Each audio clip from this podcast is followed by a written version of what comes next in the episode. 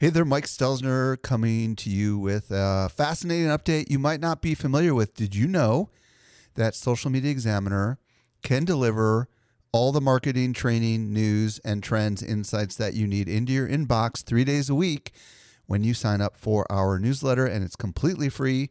Simply visit socialmediaexaminer.com slash get updates and take your marketing to the next level.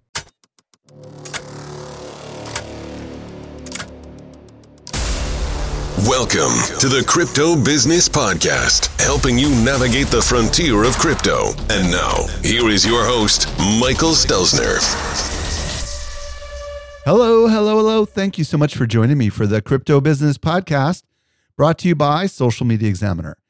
I'm your host, Michael Stelzner, and this is the podcast for innovative thinkers who want to know what works in the world of Web 3.0. Today, I'm going to be joined by Travis Wright and we're going to explore NFTs and DAOs and how they interconnect and work together. And if you're thinking about starting an NFT project, you're absolutely going to want to listen to this episode because we're going to go into some of the real ninja things that some of the more advanced projects are doing to create longevity for a project. By the way, I'm at Stelzner on Instagram. And if you're new to this podcast, be sure to follow this show so you don't miss any of our future content. And now for this week's interview with Travis Wright. Helping you to simplify your crypto journey. Here is this week's expert guide. Today, I'm very excited to be joined by Travis Wright. If you don't know who Travis is, he's a blockchain marketing advisor and NFT pioneer. He's co host of the Bad Crypto podcast and founder of the Soul Shamans NFT project. Travis, welcome to the show. Hey, thank you for having me, Michael. Really appreciate it. I, before we get started with the great things we're going to talk about today, which are specifically NFTs and DAOs and how they all work together, which I think is a very important conversation. I want to start with your story. How did you get into NFTs and crypto in general? Talk to me a little bit about that story. Well, I think, Mike, that really my whole career has been about seeing what's next and I've really built my whole career on that. Whenever I started, I got online, I think in 96. You know, I noticed, I said, wow, I, I learned how to build a website within my very first 36 hours online. I learned HTML and I started figuring out how it worked and I had built my first website. And from there, I just always pay attention to where we are. And it goes back to that whole, it goes back to that um, quote by Wayne Gretzky don't go where the puck is, go where the puck is going and I always can see where the puck is heading. Normally, before most people, and I did that. You know, I got into SEO before people got into SEO for the most part, and was figured out how to make websites rank on Alta Vista and some of those excite and some of those early search engines, and you know, paid media. Figuring out with Overture before Google even had you know paid media, and just understanding how that works, and just kind of mobile marketing and even social media marketing. I, I did my very first social media marketing campaign on Friendster. Wow. so it's just, I see it and I go, wow. And then I start playing around with it. And I really kind of, what, what does this mean? How are businesses going to utilize this? How are people going to be able to utilize this to help in some way, help make the world a better place or something? There's some reason for these technologies. What can we do to maximize them? And that's really what happened. I saw Bitcoin, Mike, back in 2010. Wow. And I mined my very first block of Bitcoin back in 2010. I happened to lose those Bitcoin down the road because I they weren't important to me at the time. My computer crashed. They weren't worth anything.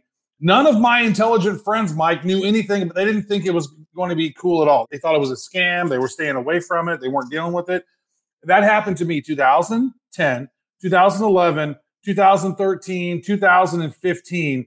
Every time I would bring up crypto and blockchain and Bitcoin to people, the smartest people in Silicon Valley that I would talk to, their eyes would just glaze over like I was stupid. I was like, wow, man, I just this whole crypto thing seems like it's something because once you realize that paper money is the actual scam because they can just print as much money out as they want, as many dollar bills as they want. This is algorithmic. Money is based on math and algorithm, and it's trustless. And so, since you don't need trust, because it's verified within the mechanisms on how the transactions work. It's like we don't need some businesses anymore. We don't need intermediaries. It's built into the code. Really, in 2016, Joel Comm and I were starting to have a lot of political conversations and we're, we're talking about crypto because crypto, in my mind, the whole decentralization of crypto is what can save civilization in a lot of ways from the the powers of centralized power and it seems the centralized power seems to be getting stronger over time mike. And we just sort of dove in and started paying attention to it and we talked about nfts in 2017 we were the very first podcast to ever talk about nfts when we started our uh, uh, bad crypto podcast back in july of 2017 and i want to get some clarification here at, when you guys started that show, you were still working in marketing, right? I mean, like, what was your career back then before you kind of went all in on crypto? What was the thing you were doing? Well, so, you know, I, I had done social media marketing for a long time. I was a marketing technologist at that point. I was working in Silicon Valley. I was the global digital strategist for Symantec for the Norton antivirus brand. I brought them in several billion dollars worth of revenue by working on their content, working on their messaging strategies and then I left. Um, actually, I applied at Google. My boss at Symantec wanted me to come over to Google because she took a job over there. And I went to 14 interviews in one day. Wow. One person thought I wasn't quite googly enough.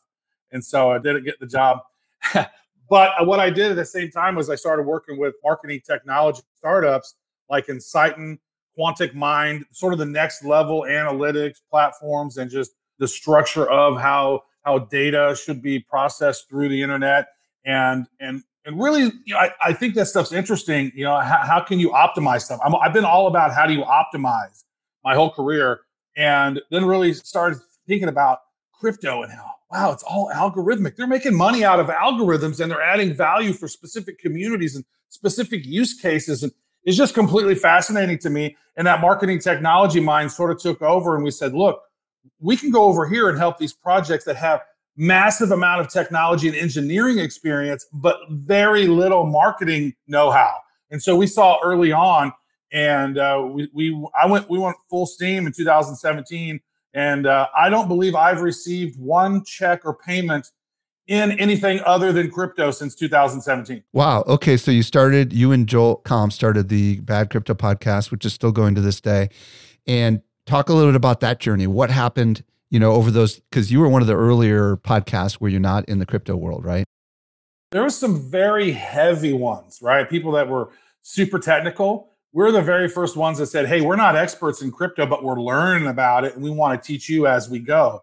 And so we've had so much fun on this thing. Joel is such a unique character and such a joy to be around and we just vibe really well. We got sort of this Laurel and Hardy kind of thing going where Sometimes he's the straight man, then I'm cracking jokes. Sometimes he's cracking jokes and I'm the straight man. It just depends on on what we're doing. But at this point, in the five years that we've done the show, we have interviewed over five, six hundred people, all the top people in the crypto space. You know, we've connected with them all. We've been advising and working with so many different successful projects over the years. It's just been an incredible journey. And you know, we still don't claim to necessarily be experts because the space changes so quick, Mike. If you if you're not up on it, this thing's changing. Quick. New things are popping up. There's new advancements, things you need to be aware of. So having the podcast, Bad Crypto Podcast, 600 some odd episodes. We've, we've got like 580 or so, 590 regular episodes, but then we've also done like 150 or so other episodes for different different things. So it's like 700 or so episodes in these five years. And we've had a blast creating great content, asking the right questions to the right people, and really helping people understand what, what crypto means, why it's important, and how it, it applies to you in your life. Talk to me about the NFT side of things, uh, the experience that you guys have had, or you in particular have had specifically with NFT yeah. projects, and maybe yeah. lead us up to your to your current one. Too. Yeah, well, you know, it's been an interesting journey. We when we first saw it, it was in uh, December of 2017, and Crypto Kitties. Crypto Kitties came out, and it was hilarious to me. I was like, wait a second.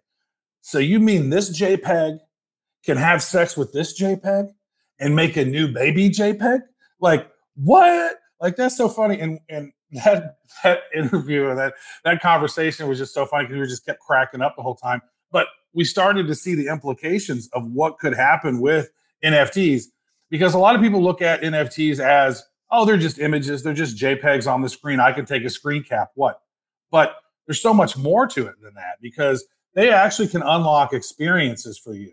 It's almost like the old digital rights management. It's the next level of digital rights management. essentially. It could be, you know, your NFT can be video, images, text, audio, links. They can be AR, VR, 360 video. They can be a combination of all of those. They can unlock at certain venues, geo proximity based. They can evolve over time. Like you can have a little baby NFT, maybe a little baby egg, and then it turns into a baby dinosaur. And then, like, over another X amount of time, it turns into a toddler dinosaur until it turns into a big full dinosaur that you can then mate with another dinosaur and have other baby. It's just, it's just funny. There's a lot of things you can do, but there's a lot of real world applications to that. Like if you have this NFT in your wallet, you can prove that this is yours.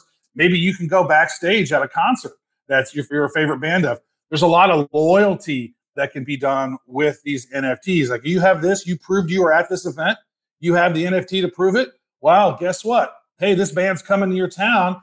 They can drop you something in your wallet that gives you an additional experience in the future. So there's a lot of things that can happen to it. It's it's basically an NFT is a programmable smart contract that can basically do anything you can imagine it to do. It's not just a JPEG. It's proof of ownership that this is yours. It's proof of providence when this was created. There's so many things with NFTs that the surface has not even been scratched by most people yet, Mike. All right, we'll get into your a little bit more about your project a little bit later. But first of all, thank you for sharing some of your backstory. I think it's really important for people to understand that you're you've been at this for a while. I mean, and you've seen a lot. You've seen failures, you've seen successes.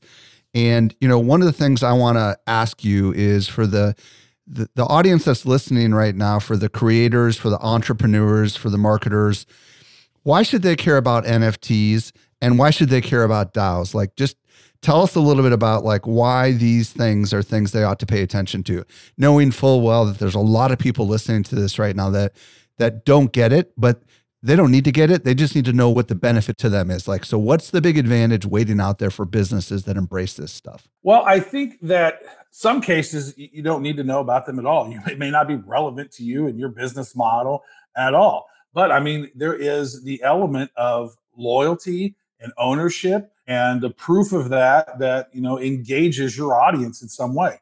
Now, when you have an NFT, this basically, again, you are now part of a community of people who have these particular NFTs. I can literally go on the blockchain, see everyone who has a certain NFT, and I could then drop them something else additional to that and say, hey, you have this. I know this person has a Bored Ape, which is a very popular NFT collection, has a crypto punk, Maybe I want to send them something additional to promote something else, or I want to be make them aware of something. Or, you know, there's a lot of people paying attention to these famous people who have the most valuable NFTs. They pay attention to what's being dropped in those wallets. There's some things that can be done from a marketing perspective. When you ask the question about NFTs and DAOs, First of all, what is a DAO? Well, a DAO is a decentralized autonomous organization. It has no employees. It has no boss. It has no headquarters. It has no physical location. It has no place that Karen can call up and talk to somebody to complain. Sorry, Karen, it's a DAO. You can't complain to anyone. It's not nobody's going to listen. so, what does that mean? Well, it's code. It's built into this. So, so say for example, Mike and I are we've created a DAO. We each have an NFT that says we're members, and we got Joel. He's got one too. So let's say there's three members of our DAO. We each have the right to vote. We have this NFT. This gives us ownership. We can participate in this DAO, and basically by having these NFTs, which says that you own this or you're a part of this, you can then participate in the governance of that particular organization. Now, I just simplified it and said there's three people in it. But with some of these organizations, there's 10,000 different NFTs out there. And, you know, if you have multiple NFTs of that particular thing, then you actually have more voting power. So the, the staking power that you have is in correlation to the voting power that you have within governance of that particular organization. So, you know, right now, most organizations are, you know, they're, they're set up traditionally. You're an employee, you've got a manager, your manager has a director, your director has a VP, your VP has the president, and your president meets the CEO, or however the hierarchy is set up. But in a DAO, none of that exists. Fascinating. What do we need to know? And by the way, you know, there's the concept of a DAO is not going to be easy for a lot of business people, business owners to wrap their head around, right? Because you are with a traditional business, like I'm the CEO and sole owner of my business, right? And I've got 24 employees and I've got complete control, right? And that's the old method, right? Luckily, I'm not a jerk CEO or owner of the business, but none of my employees have any ownership in this thing at all. That's just the way that I've structured it. And what's great about a DAO is it can live on with or without quote unquote somebody like the founder, right? Like the founder could exit a stra- uh, campaign and the DAO could continue to move on. It's almost like, I don't know how else to describe it, but it is a new way of doing business. And because it's so foreign to so many people in business, like there's probably things we need to know about creating a DAO that you know because you have created a DAO. What do we need to think about if we're thinking about starting a DAO? Well, I'm in the process of creating this, right? We've studied it. We've talked to a lot of people who've done DAOs, and we've got we've got a good team that's helping put it together. I would say one thing is, you know what, if you're going to create a DAO, make sure you have the right legal governance framework for that. And I think we can include some links with this. I actually have a link to Andreessen Horowitz's legal framework to creating a DAO. So if something, if you are thinking about honestly creating a DAO, this is a document that you'd want to probably give your attorney to help you set up the framework correctly. Now, think of this as a DAO is an organization that's governed by code instead of leaders. Okay. That is a that's a paradigm shift right there when you consider the fact that these are algorithms. This is a smart contract, and the smart contract is taking place of those traditional corporate structures. And basically, they're self-executing in a lot of ways. If this happens, then this it's really handy. Smart contracts, if you don't even understand what a smart contract is yet, and I don't know if you've had an episode going over specifically. We haven't specifically gone in on it, but we've conceptually talked about how it's automated and it does uh, enforce rules. I mean, basically, right? Yeah. It helps carry out what's written into that contract, right? So, and in a lot of ways, that would be really handy, especially if you are a freelancer and you're trying to get you, you finish the work for a client how great would it be? Is like work is done, the smart contract generates itself and executes, boom, you immediately get paid. How great is that than having to wait for 30 days for Jan and accounting to finally get to it to, you know, 30 plus days it'll take for you to get paid. So these smart contracts are really elegant. The biggest platform is Ethereum. That, that was the very first smart contract platform that was built. Bitcoin is not a smart contract platform. Ethereum is. So you can execute things based on whatever you write into that contract. If this, then that. And so it just eliminates a lot of problems and it eliminates the need for trust and it eliminates the need for intermediaries. And I think that that right there is when more businesses start adopting this sort of structure and smart contracts in general. Not every business is going to want to DAO. But most businesses are going to want some sort of smart contracts to execute within their business, I believe. Okay, so the governance and the smart contracts somehow are tied together. And if we follow this reference that we're going to have in our show notes from Andreessen Horowitz, we can kind of get started with a good governance. What else do we need to be thinking about specifically when it comes to a DAO? Because obviously there's more to it than just that, right? Yeah, yeah. Well, think of it like this a driverless car is sort of like a DAO. It's autonomous. It's driving around on its own. It's got programming. It says, hey, go pick up this person here. They're going to get in the car. It's going to drive down this road. It's going to take a right. It's going to go down this road. It's going to take a left. It's going to monitor everything to make sure that it stays safe, doesn't have a wreck. And you're going to get to your destination and the person gets out and there you go. It's built into the code. And so as long as you are clear in your code, it will execute what you have proposed. Now, the governance token comes into the governance factor comes into this is if everyone has an NFT or if everyone has a crypto token, depending on how the DAO is structured. Not every DAO needs NFTs, not every DAO needs crypto tokens, but they're going to use some methodology of this. It's like, so if you have X amount of tokens, you have a certain amount of voting power, or if you have X amount of NFTs, you have a certain amount of voting power. And it's basically a foolproof voting method to govern the organization in a way unlike you know you know 2020 was crazy. Everybody was saying oh the vote was stolen. This vote doesn't count. These votes were double voted. This vote this voting machines blah blah blah. That's not going to happen with this because it's all programmed into the code. We know you have these nfts we know you have these tokens. You're voting for this and your vote is on the blockchain for everyone to see. It's undeniable. It's trustless. I think it's the way of the future for a lot of voting specifically in organizations. I am very fascinated by the working of NFTs and DAOs together. So let's talk a little bit about roadmaps because as you and I have talked about before we decided to hit record, roadmaps seem to be really critical to good NFT projects, right? And talk to me a little bit about, first of all, why they matter. And maybe secondly, a little bit about how the NFT and maybe let's start with the connection between the NFT and the DAO, right? Because there's some NFTs that don't have DAOs. You are doing a DAO with your NFT. Maybe right now, why don't you just let's just pause for a second and talk about how you're doing a DAO and an NFT together. And then let's talk about roadmaps and specifically how they work together. First of all, I'd like to say that roadmaps are important. The utilities for your NFTs are important. If you're just creating this NFT series and the art looks cool and it's just a collection at this point, very few people are going to care about it. It has to do something. What does your NFT do? Right? And do you have a long term plan for your project? And I think if you don't have a long term plan, your project will not be as successful as those that do. Why is it that roadmaps are so important? Because right now, it seems like 95% of all the NFTs I'm seeing do not have roadmaps, right? Like, talk about that a little bit. Like, what do marketers and entrepreneurs and creators listening right now, what do they need to understand about why roadmaps matter? Because it seems like most don't have a roadmap. Like, why is that so important? Well, it's this do you care about this project long term? Do you have long term goals for this project, or is this just a quick money grab? A lot of these NFT projects out there are just quick money grabs. You're like, oh man, I can do this NFTs, I could make a million dollars, boom, and then I'm out. Sweet, right? That doesn't serve the community. That's not good for the community. So if you have a roadmap and you say, hey, Q1, I'm doing this and this. Q2, our team, we're doing this and we're launching this. Then three, we have this set up. And then in Q4, we're doing this. And then, oh, guess what? 2023, we're doing this and this and this in 2024. So having some ideas of where you're heading will show that you show your community that you're serious about this. And this is not just a money grab.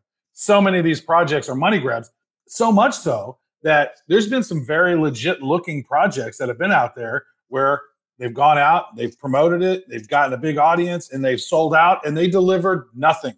They just took the money and ran. Wow. And that's horrible. And that's that's called a rug pull. And that's happened a lot. And so you really want to make sure that the project that you're thinking about investing in, if that's what you're doing, is their team has fully doxed themselves, meaning, hey, here's my social media profiles, here's my name, here's my LinkedIn, here's who I am, here's my developer, here's this guys, here's these people. A lot of these projects will just hide behind avatars and say fake names get a bunch of money and then just bail. Well, that's fascinating because the Bored Ape guys were anonymous, right? And it seems like people are doing more of these projects that are anonymous. Like I saw this Japanese art. I can't remember what it was. It was really fascinating. It's in the top 10 on OpenSea right now. It starts with an A.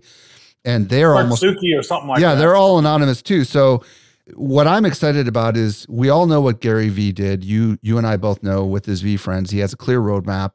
Tom Bilyeu is another one that I've invested in. I I hold one of his legendary keys. I don't I didn't get into Gary's because I didn't understand it, even though I had the opportunity to. So I'm of the mindset that hey, with you, like I think there's so much out there right now that if people believe that you're going to commit the rest of your career to this or 5 years or more to this then then they might invest in these coins just because they want to be part of a project that's much bigger than just a piece of art right and I don't know. I mean, it seems like the newer projects are all going this way. Would you agree that that's going to be the normal? Probably the big projects in 2022 are going to have clear roadmaps. I think they're going to have a clear roadmap and they're going to have utility beyond just the artwork. A lot we're starting to see a lot of them having the capabilities to to move into a metaverse. They're more than just that profile picture, which which a lot of them have been. And even when they started out, like when CryptoPunk started out in May or April of 2017, and and I remember seeing them, but I was like, those are silly. Like those are just pixels, like 128 by 128 pixels. I don't care about that. Like, and so even if I had an opportunity to buy those early on, and I could have bought a bunch, I just they didn't excite me. They didn't. I didn't think they were cool, and they really weren't cool until Gary Vee had a big mastermind call with all these super influencers and said, CryptoPunks are going to be huge. Go get a bunch of them. And so he went. They went and they bought and they cornered the market and they raised the prices up. That's what happened with CryptoPunks. And then I think a similar thing happened because Bored Apes was right around that time. Bored Apes happened. Gary was launching his project in May. Bored Apes happened in April. It was a cool looking project. And he basically got all the big influencers in it and said, let's get these. And so they all bought those, and the prices rose risen over time.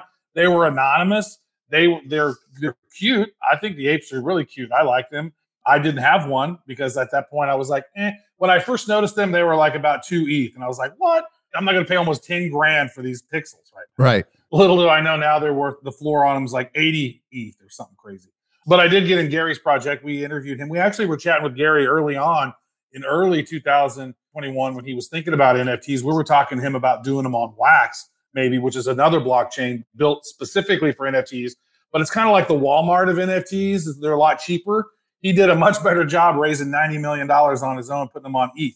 But I just don't like those gas fees on ETH so much. It's a, it's a big drain. So NFTs and DAOs together, it seems to me as if if there's a DAO, and I don't know if there is for Bored Apes, I'm guessing there is, but if there's a DAO, then you have that community component, right? And you can kind of collaborate to kind of help contribute to the future of the project. Is that kind of the advantage to combining these things together? That's my thought on the thing is that part of the project that I'm working on with a, with a great team is you know, we're, we're taking 50% of the proceeds of the thing and we're putting it into a DAO. And that money is going into a vault in the DAO. And everyone who has one of these NFTs in our community is going to be able to devote on the direction of how those funds are used. The goal is is over the seven years is to grow that to hundred million dollars or more, and we can be able to do some amazing stuff and impact the world in some really big ways. And we're going to have people voting on what we're going to do. And so one of the things is is oh hey we're going to put this into a DeFi. Which DeFi should we put this some of this money in? Oh, we should do this. Okay, boom. People are going to vote on it, and then we're going to take then the DeFi. We'll put X amount of money in the DeFi, and then we'll get a yield back, basically the savings interest from that. We can put that back into the vault. Or if we say, hey, we want to invest twenty five thousand dollars of the money in the vault into one of these three Web3 projects this metaverse project, this NFT project platform, or this thing here. Which one should we invest in? Boom. So we can get in on the seed round or the private round on some of those and get the very, very low price. And then maybe it goes up 10x, 100x.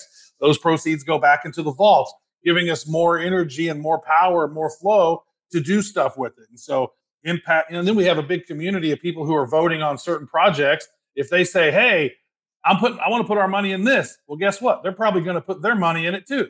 It creates a new community of, of potential investors in a unique Web3 way. Well, and I would imagine will also encourage people to want to hold their NFTs because they want to be part of the project. And those few NFTs that are for sale are going to probably go up in value and you'll make more money on the secondary market. Uh, tell me about the Soul Shaman project. You were mentioning earlier about somebody you knew and you were about to tell the story. So let's quickly talk about what the project is and then some of the elements of it, because I think what you're going to be doing here is pretty unique. And I think a lot of people listening might find it fascinating. Mm, thank you. Well, it really is the merger of Web3 plus a crypto token plus NFTs plus DeFi plus GameFi, which has a play to earn element, along with some metaverse stuff later on down the roadmap. So this is a convergence of a whole lot of buzzwords all put into one big cauldron and mixed around and then see what happens. No, we, we, we got a plan for this thing and it's called solshamans.com. SOL. SOL. That's what it's called right now. We're, we were putting it on Solana's blockchain, which is SOL. And they went SOL out of luck because they got hacked. They had a DDoS. And so we said, we're not going to put it on Solana, which gave us a branding conundrum. But I do have a couple other domain names we're thinking about. But right now it's Soul Shamans, and we're building this thing out. My buddy Oz has stage three cancer, and we thought, hmm, what can we do to help out this guy who's our friend? And we launched another series called Blockchain Heroes, bcheroes.com. You can go check that out. We launched that on Wax. We've done very successful with that. We got invited to the Wax Advisory Council from how we, we launched this thing. Joel and I and his son Zach and my son Jarek and um, and so we took a lot of our learnings and we said, hey, there's a lot of things that can be done on this. Oz was the wizard in that series, and we said, let's make a series of wizards, and you know, we'll promote them and we'll give Oz some of the proceeds, and we'll and it just sort of evolved as, hey, let's put ancient wisdom on the blockchain. And so we've working with 21 different artists. We've created 200 different full-on shamans with multiple different outfits and items. It's basically the most complex NFT generative series in history so far. Whereas the Bored Apes, they had one ape, and then he has different mouth and different eyes. And we have 200. It's so stupid what we're doing. It's like I bit off a little bit more too much than I should have chewed on this one, but it's coming out amazing. The artwork is fantastic. Then we also have special shamans like Leonardo da Vinci and Nikola Tesla and John Lennon and Martin Luther King and Gandhi and some of these super rare ones. And so what we're setting up on this is we're going to evolve these NFTs over time. These are series one NFTs. And what's going to happen is we're building a staking platform where you can power up your NFTs. Explain what that means for people that don't understand staking. Yeah, staking means we're basically placing these NFTs into a contract and we're approving it. It's a multi-sig where I approve it, it's approved, it's in there. They nobody can steal your NFTs. It's a multi-signature type of thing. You're placing these in the vault. They're yours, but now you're going to be able to earn something from staking those. A lot of times you're earning crypto. What we're doing is we're creating a token that's tied to the value of this vault. So again, we're putting 50% of the proceeds into the vault, we're growing this vault, and we're tying a token to the value of the vault. We're calling it the help token. And we're going to be able to help people. And the whole goal is to do charitable things and, and, and help make the world a better place in different ways. But you can earn these help tokens only by staking and placing your NFTs into this contract. Okay, so the way that you guys are making money initially is by selling the NFTs, right? And then help me understand like from the business perspective why what's in it for you guys as the creators of this project to have people stake it. Help help me understand what that how that helps you. The reason that is is that I don't think anybody's done what we're doing with this with with tying a token value to a vault of it's basically whatever is inside this vault that will be what the total market cap of that token should be it should never be lower than that. It might actually be way higher than that due to speculators and investors investing and price goes up, but it should never go below that. So why is that important? Well, why what's in it for us? Well, we want to give back to the community. We want these the vault to grow in value because people are earning these help tokens. The higher the value of the vault gets, and the more revenue that we earn that we put in the vault, and the more investments that we put into the vault, the higher it grows, the more everyone who's a part of the thing will win. And so what we're doing which I think is unique, is we have you, you are going to be able to mint your shaman, mint your magician, your wizard, your witch, your medicine woman. You mint it. Then in summer, we're going to mint a spell book. Then once you have that spell book, we're able to do this sort of spellcraft alchemy. And you're we're we're launching with our staking platform the ability to mint an NFT every day. And you're going to come here and you're going to get some ancient wisdom. You're going to get maybe a symbol or a shamanic item or some power word or some sacred geometry or a sound. So that's a benefit of you staking your NFT. Is that what I'm hearing you say? Yeah. Yep. And then you come here and you get your daily NFT. Imagine this. Your shaman, say, is worth a thousand staking power. Your spell book is worth maybe 500 spell power, uh, staking power. Well, your daily NFT that you just earned today is worth 25 staking power.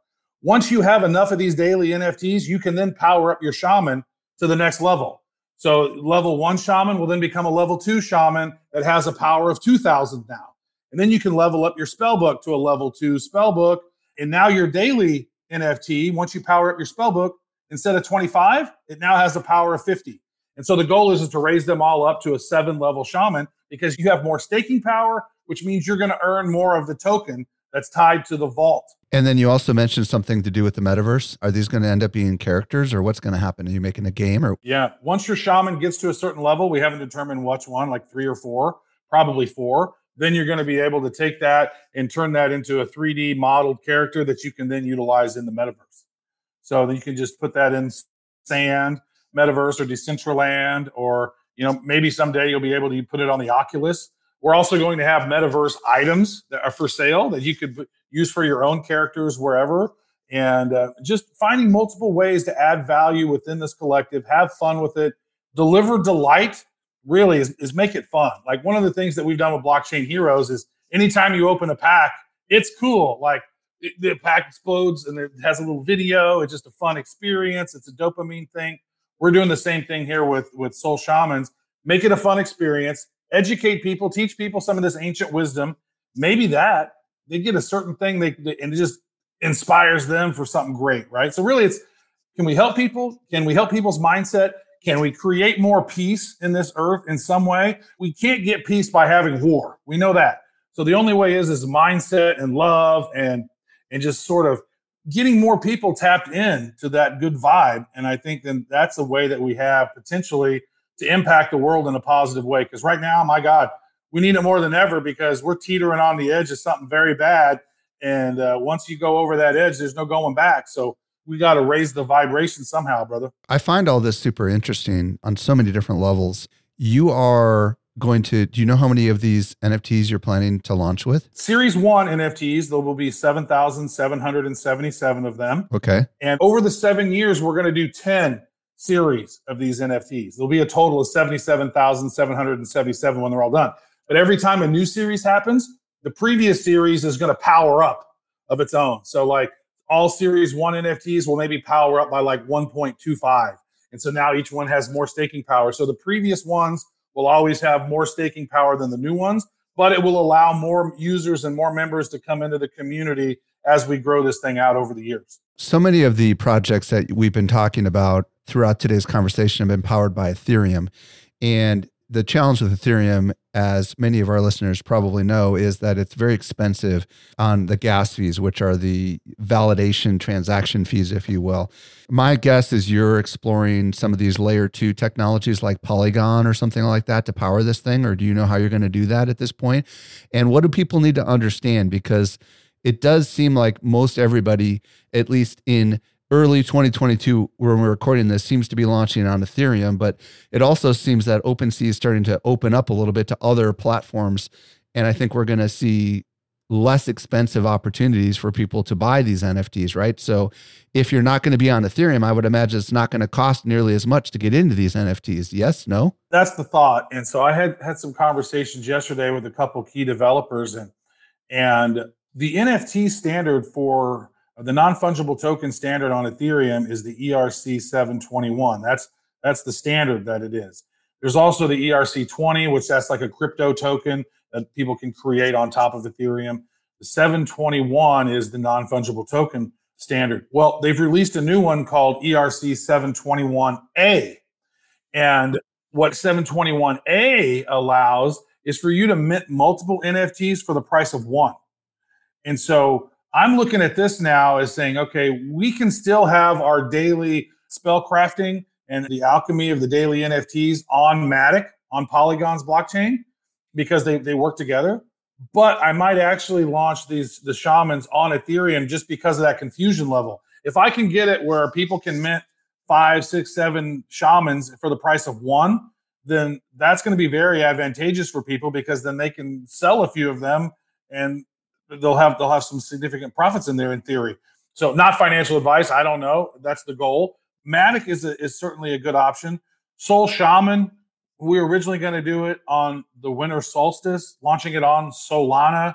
Sol means sun in Spanish, and we have solfeggio frequencies and so many cool things with Solana. It just it was a beautiful thing, but Solana got hacked. They got a DDoS. Their network was clogged. You could still call it Sol Shamans because here's the thing: most people, depending on who you're trying to attract, aren't going to know that soul means Solana. You know what I mean? It just, it just. Some will. Yeah. It is confusing. I do own ancientwisdom.io. I like that one. Got it. I also own spellcraft.io. So I'm thinking like, is like we're going to be doing a lot of cool spell crafting with this. I don't know. Is that a turn off for some people because it's magic? Shaman's kind of a turn off for some people because it's oh, it's it's uh, you know not religious. It's spiritual. Right. Um, ancient wisdom might be the term. So we're looking at all this. We want to do it right. We've been iterating this along the way. The artwork is done. The artwork is fantastic because we've just worked with some phenomenal artists and I'm really excited about about that overall. So the art is good. The art is done. And I want to ask you about art because this is one of the things that I see a lot is a lot of these projects like you mentioned uh, Bored Ape. It's it's one picture of an ape with like slightly different ball caps and facial hair and all that stuff, right?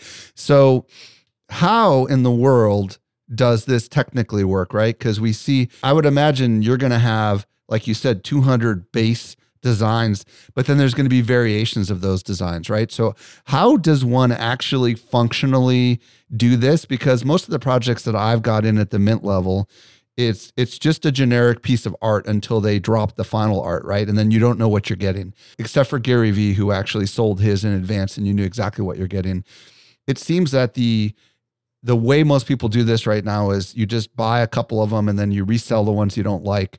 But how functionally do we actually execute on these thousands of different images? Is like there's software that makes it easy that will automatically generate the art for you based on your core basics? Because this part confuses the heck out of me. And I would imagine a lot of other people. That's where a developer will bust that in, right? That's where you need to have a good smart contract developer. There are some um, WYSIWYG things that, that I've seen popping up on Instagram ads, like, oh, create your own generative set. And well, mm, there's more to it than that. And mine is so complex.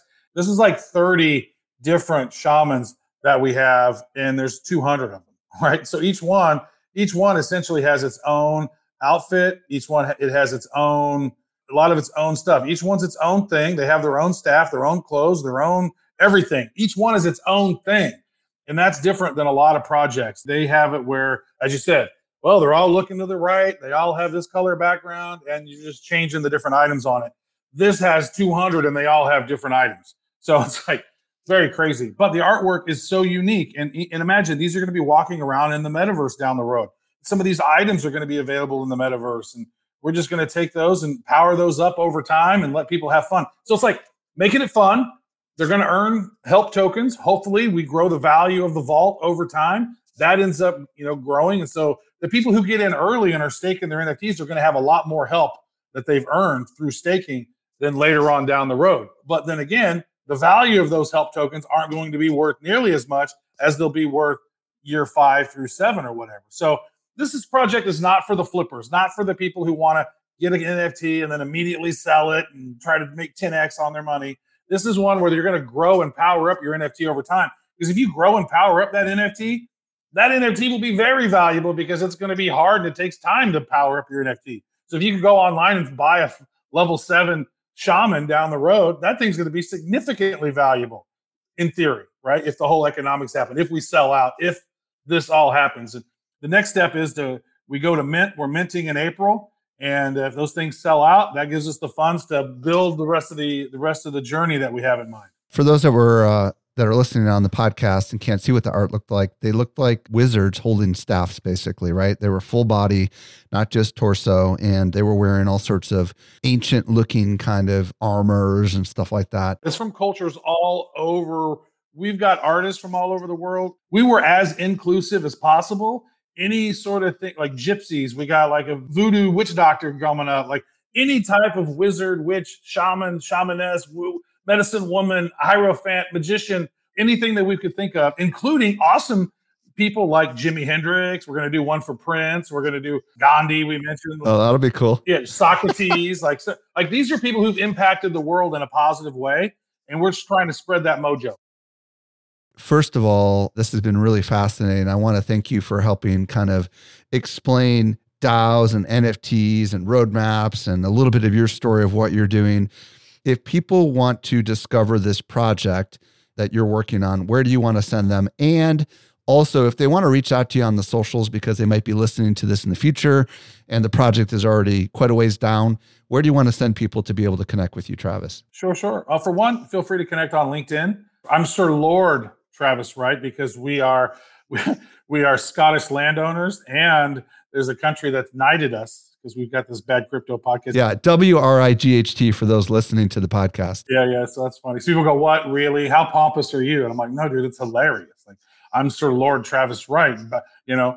But uh, so that's good. You can connect there. Twitter's great, and then if you're interested in the Sol Shamans project, S O L S H A M A N S, Sol Shamans com. And always the Nifty Show is, is we, we created the very first podcast about NFTs almost two years ago in May of 2020.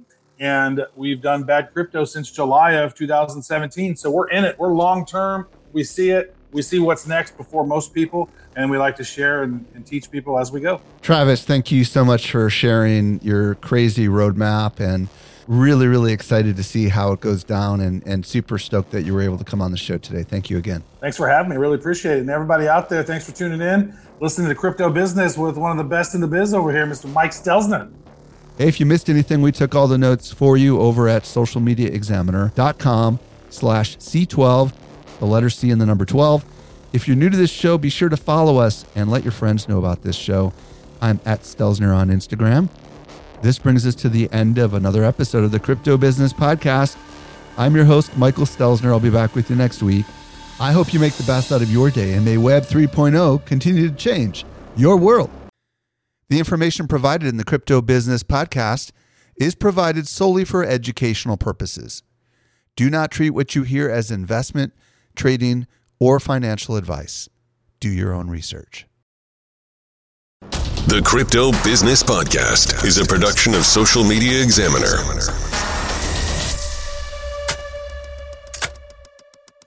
Want more good stuff? Sign up for our top notch social marketing newsletter. We deliver it straight into your inbox three days a week. Visit socialmediaexaminer.com slash get updates.